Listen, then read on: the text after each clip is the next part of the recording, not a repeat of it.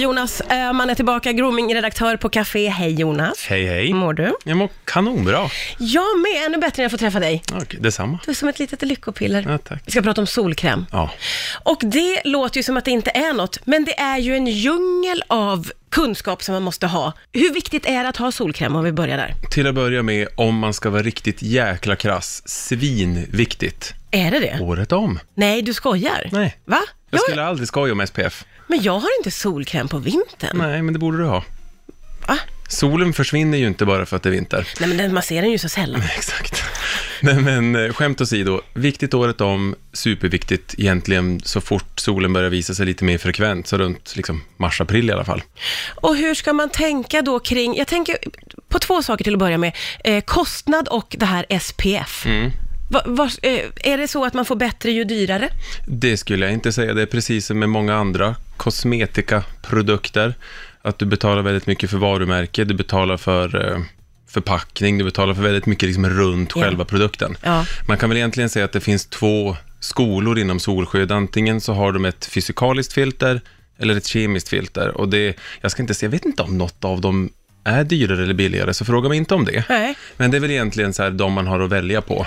Det kom en fråga från en Tina eh, eh, via Facebook. Hon skrev, eh, be, be honom berätta om det här fysikaliska, att det är bättre för oss och miljön. Det har jag aldrig hört talas om. Jag vet inte ens vad det är Jonas. Nej, men I grund och botten skulle man kunna säga att ett fysikaliskt filter är små partiklar i krämen som agerar som små solskärmar.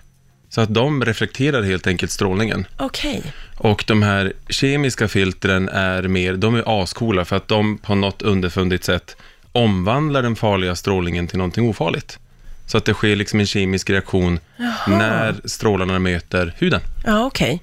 Eh, och det här med, eh, är det bättre att ha, alltså ju högre SPF, desto mer skyddad blir man? Ja. Mm. Det är så enkelt. Eh, för det, det finns ju överallt nästan upp till 50, men det kan ju också finnas ännu mer. Är, är det liksom värt... Mm, alltså det där, d- du, du hittade en väldigt svag punkt i min SPF-kunskap där. För jag är, Jag är upp- alltid upp- ute efter din ja, men svaga det är bra. Nej, men för det är ju så att, att faktorn, solskyddsfaktorn, vilket ju siffran i SPF står för, Sun Protection Factor, står ju för hur, liksom, hur mycket längre du kan vara ute i solen innan du bränner dig. Ja. Men jag har hört att vid någon liksom, gräns så slutar det någonstans funka, att det inte är Ja, okej, så om man hittar den som är 200 så kanske det är lite överdrivet då? Och frågan är, behöver du 200? Nej. Till och med små barn klarar sig med 50. Ja, just det. Det känns som att den eh, gränsen går där. Det finns oerhört mycket mer att prata om. Eh, till exempel så måste man ta i beaktning, har jag förstått, bäst före-datum. Och? Ja, ja, det- men det gäller ju också med precis allt här i världen. Fast en del grejer tycker jag man kan använda hur länge som Jo, helst. ägg. Som konservburkar. Ja. men vi ska prata vidare. Vi ska prata om UVB och UVA också. Vi ska lära oss allt. Här är Avicii på Rix FM. Vi pratar om solkräm idag och eh, det finns jättemycket att tänka på. Sak som jag har varit slarvig med alltid är så här bäst före-datum på Mm. krämer och smink. Det trodde inte jag spelade någon roll. Men då fick jag jättetillsägelse av en kompis att, det var vi, att jag var vidrig. Hur är det med solkräm? Jag tänker inte uttala mig om din kompis utlåtande. Nej. Men jag skulle nog säga att så här, om någon gång egentligen när det gäller kosmetik så skulle jag vara noga med bäst före-datum på solkräm. Bara för att, varför gambla? Varför gambla för att det ska skydda en och Ja. man ska inte hålla på och ha någon gammal burk från förr? Nej, precis. Bort med det och Bort köpa med det. nytt. Får jag bara komma med en liten Ja. grej? Ja.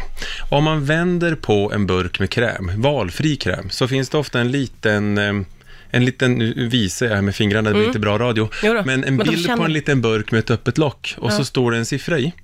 Det anger hur många månader efter du har öppnat förpackningen som, som produkten håller. Va?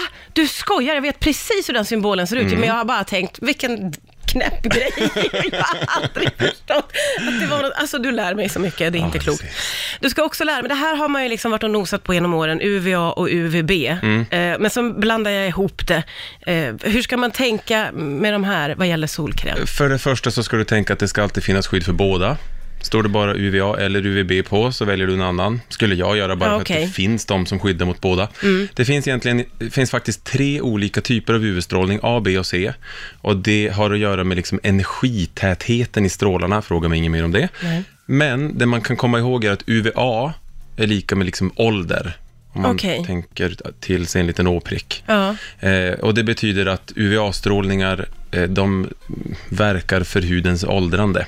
Okej. Medan UVB kan man tänka stå för bränna. Och det är det som gör att vi Ah, blir ja, bruna ja, ja, eller Mm. ja. ja, rödbrända. det är ju jättebra. Det är bra eh, tanketrick sådär. Soldoktor vet du.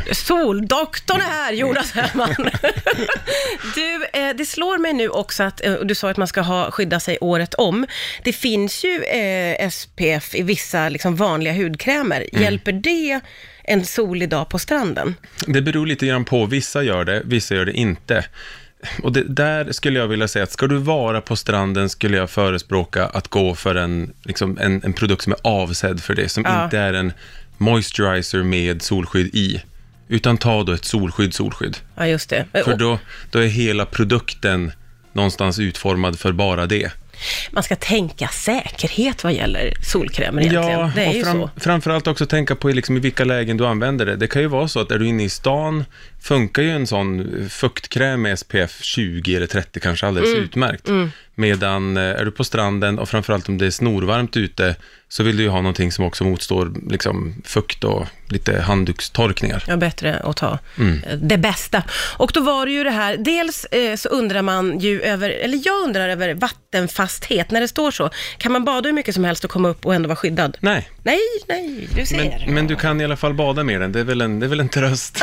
Okej, ja. Men sen får du smörja om. Nej, men alltså jag skulle vilja säga så här, ligger du och plaskar i vattnet jätte- jättelänge, ha bara för vana att applicera till lager när du kommer upp, så är du ju liksom på säkra sidan. Ja. Det är klart, det kostar en slant. Solskydd är banne mig inte Nej, billigt. det är det inte. Det är dyrt. men eh, det är ju en ganska billig livförsäkring, för som vi pratade lite om i pausen här nu, kan ju få rätt tråkiga konsekvenser. Mm. Ja, ja, men verkligen. Det handlar ju om så mycket mer än solbrännan på något Ja, sätt.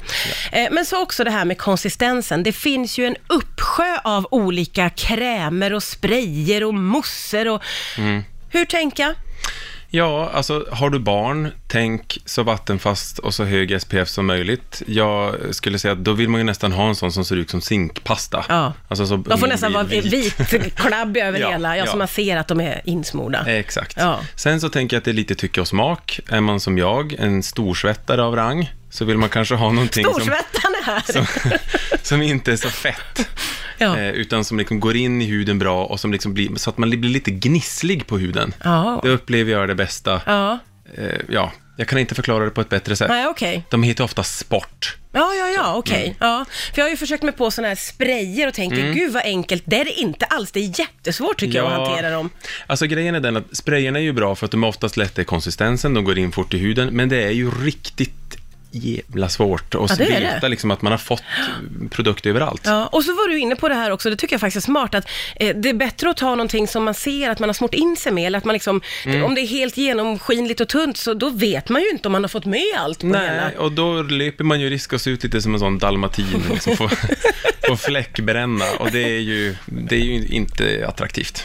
Du var inne på det lite, men finns det någon tumregel för hur ofta man ska smörja in sig på en dag? Alltså, Jag tror att det står ofta på förpackningarna, va? men om inte annat, ta bara för vana att så här, svettas du mycket, handtorkar du dig, höll jag på att säga. Torkar du dig med handduk mycket eller om du badar mycket, då s- kör på ett lager så fort du liksom har, är klar med ditt svettande eller badande eller hand, har handdukstorkande. du svettats klart nu? Ja, men okej. lite så. Och Ja. sen så är det också viktigt att tänka på att inte snåla. Jag tror att det finns något, om det är Strålskyddsinstitutet eller vad det är, som har riktlinjer för hur mycket produkt man ska använda. Och det, jag tror att det är sex teskedar på en, liksom, inom citationstecken, normal stor kropp. Ja, okej. Så att, men, ta på mycket, Ja. mer än du tänker att du behöver.